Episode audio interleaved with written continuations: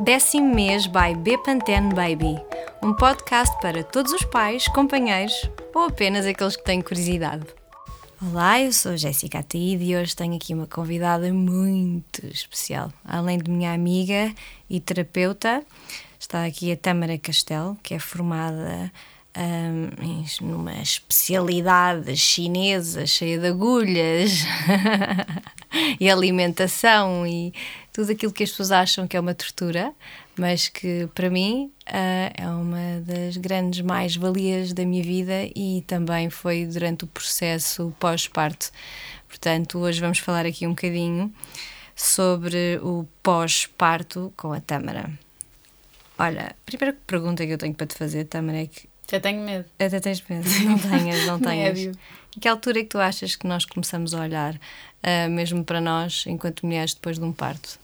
Eu acho que, assim, se tudo correu perfeito, um ano e meio depois. Se tudo não correu perfeito, até aos três anos, eu acho. A sério? A sério. Três anos? Eu diria que se tiveste um parto complicado, uma gravidez complicada, uma cesariana complicada, uma recuperação difícil, eu acho que sim, eu acho que sim, não. Vais no meu consultório todos os dias. Eu atendo maioritariamente mulheres hoje em dia, muitas uh, em pós-parto, naturalmente, que é uma, é uma, é, uma, altura super complicada e, portanto, é natural.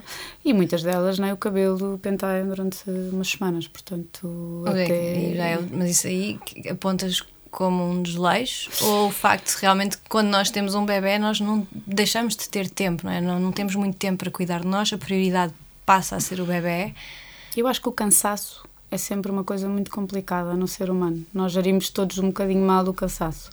Uh, e portanto, eu acho que é acho que desleixo, se calhar, é uma palavra forte, mas eu penso que muitas vezes é. Eu digo desleixo porque o foco passa a ser total para o bebê, que, que é normal. É, claro, mas às tantas é no fim do dia o que tu queres é começas a, a entrar num modo muito sobrevivência, não é? Portanto, o que tu queres é dormir e, sobretudo, antes de outra Sim. coisa, e portanto eu acho que ah, tudo aquilo que seria importante numa, num dia normal e numa vida normal passa para terceiro, quarto plano.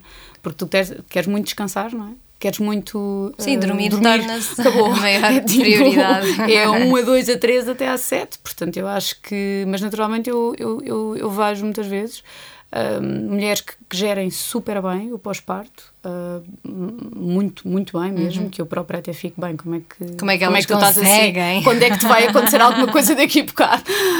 Um, e há outras mulheres, e na, na sua maioria eu penso, especialmente se há uma amamentação complicada, um parto complicado torna-se muito difícil, porque em termos emocionais e psicológicos é pesado um pós-parto. E si. o papel de uma alimentação. Oh, uh, como é que eu diria? Adequada para uma mulher que acabou de ter um filho é essencial. É, é 90% do trabalho, realmente. Porque... É, e passa exatamente. Eu sei que cada caso é um caso Sim, e é difícil falar de uma forma overall, geral. Exato. Eu penso que as pessoas têm muita tendência em facilitar. Este desleixo, se lhe quiser chamar outra vez, com a alimentação é super perigoso num pós-parto. É muito mais perigoso do que não pentear o cabelo, porque tu precisas de energia, estás exausta, precisas de recuperar sangue e recuperar tudo, especialmente se estás a amamentar.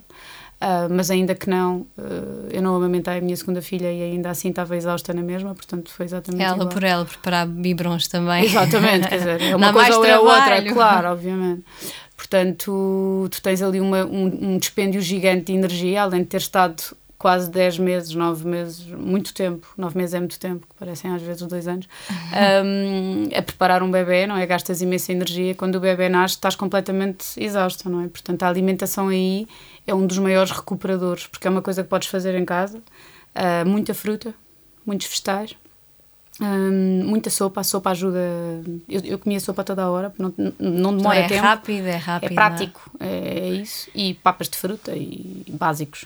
E tu achas que, eu por exemplo, eu vejo isto um, e vejo acima de tudo, porque isto é em, por, causa das redes sociais, né? nós vemos mulheres a terem filhos e de repente, passado uma semana, já estão a fazer o PIN e já estão a fazer todo. Eu sei que cada caso é um caso, uma mulher pode ter uma preparação física brutal antes de ter o filho e então não há tantos riscos começarem a, a provavelmente a treinar em tão pouco tempo uhum. depois, uhum. mas o que é que tu achas? É assim, eu acho que se tu nunca fizeste exercício físico, não podes ter um filho e te meter a correr. Claro. Pronto. Acho que tudo com bom senso. Mais do que tudo, eu acho que o descanso deve sobrepor sempre à forma física. Assustam-me essas pessoas que fazem isto. Vou-te dizer uhum. porquê. Porque o corpo está num estado, independentemente de teres uma forma física espetacular, o teu corpo está num estado debilitado quando tens um bebê tens que estar debilitada, não Sim, há como. Quer dizer, tudo vira ao contrário. Claro, é? Dentro... e portanto há toda uma pressão que foi exercida nos músculos super agressiva durante muito tempo e portanto o teu corpo está em convalescença, precisa da convalescença, é necessário. Quanto tempo é que demora, mais ou menos? Uh, imagina porque uma das coisas que eu não sabia, que aprendi durante a gravidez, é que de repente os teus intestinos uh, sobem aqui uh, para, para a zona do teu, quase do teu peito.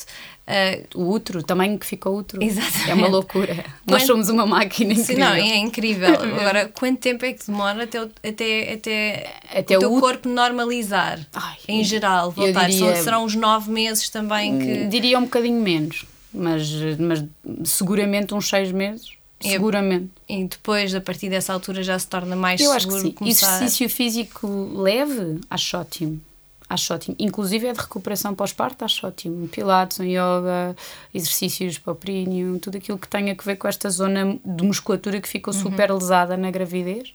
Parece-me lindamente. Agora, de repente, começar a, a correr 15 km todos os dias causa imenso desgaste em termos musculares, em termos sanguíneos. Uh, eu não acho que seja mesmo uma boa ideia. E retomar a vida sexual? Uh, essa pergunta. Toda a gente me pergunta isso. Porque assim, existe aquilo que a tua obstetra pode dizer que, sei lá, passado três meses, dois meses, o teu corpo já está preparado, não, mas passado, o teu corpo pode estar preparado, mas a tua cabeça não está ainda preparada. Normalmente ao fim de 30 dias já, é, já, já poderias ter relações sexuais se não tiveste nenhum, nenhum parto violento, naturalmente. Okay. Mas estamos a falar sempre de um parto super normal. Um, mas o lado emocional hum, aqui tem um peso. Tem tem um peso muito grande, porque ainda que tenhas tido cesariana, hum, há sempre alguma dor associada à primeira relação sexual ou às primeiras relações sexuais. Uh, e o que eu digo sempre aos meus, às minhas pacientes é: uh, naturalmente, uma pessoa tem que estar preparada, tem que estar tranquila, mas nunca vai ser confortável. Sim, claro. A primeira, não, não, não, é, não há como. Provavelmente nem a primeira, nem, nem a segunda, a nem a terceira. Normalmente a quarta, a quinta começa a ser mais fácil, mas há coisas que podemos fazer para ajudar o processo. Portanto, tipo, tipo a hidratação, a hidratação dos, portanto, a hidratação da vagina e do períneo é fundamental. As minhas grávidas todas que eu acompanho, a partir aí da 26 semana, têm que pôr óleo de coco ou um hidratante Sim. dentro da, como tu sabes, como eu sei, da própria vagina e do depois períneo. acabou por não resultar em nada porque tive uma cesariana. Mas, mas, resultou sempre porque depois a volta à atividade sexual com uma, com uma pele hidratada não tem nada a ver com uma pele que nunca foi hidratada durante a gravidez inteira. Portanto, faz mesmo ser uma diferença. zona que as mulheres acabam por descuidar um, um bocado. Põem creme em todo lado. lado. Na zona que tem que hidratar. Preocupam-se com as estrias, com tudo, mas depois ali, aquela zona que é supostamente.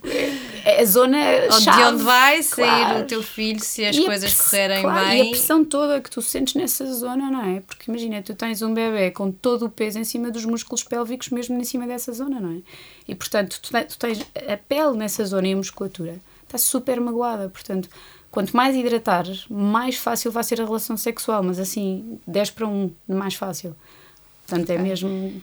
Qual é que é então a, a, a, melhor dica ou hum. o melhor conselho que tu podes dar a, a uma mãe de primeira viagem que, que, tá, que acabou de ter um filho e que está a passar por aquele processo de não gosto do meu corpo, está provavelmente a começar, que é o que acontece, a começar a sentir alguma pressão de voltar a ter uma vida sexual ativa. Um, o, que é, o que é que tu dirias? Eu diria que para ter uma vida sexual ativa, novamente, é preciso alguma coragem. E, portanto, nunca vai surgir naturalmente a vontade. É raro. Um, pode acontecer, mas é muito raro. E, portanto, é uma questão de quase imposição da nossa parte, para nós mesmos. Está okay. bem? Portanto, esta coisa de esperar que me apeteça pode passar dois anos.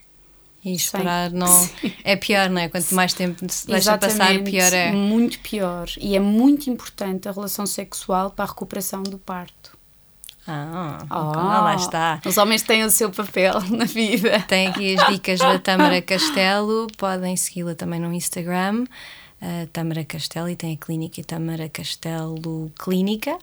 Mas também podem passar pelo site decimês.pt um, e ler mais sobre este assunto. Mas, por favor, passem no Facebook Bepantene e gostava muito de ouvir o que é que vocês acham sobre este assunto. Beijinhos e obrigada, Tâmara. Obrigada, eu.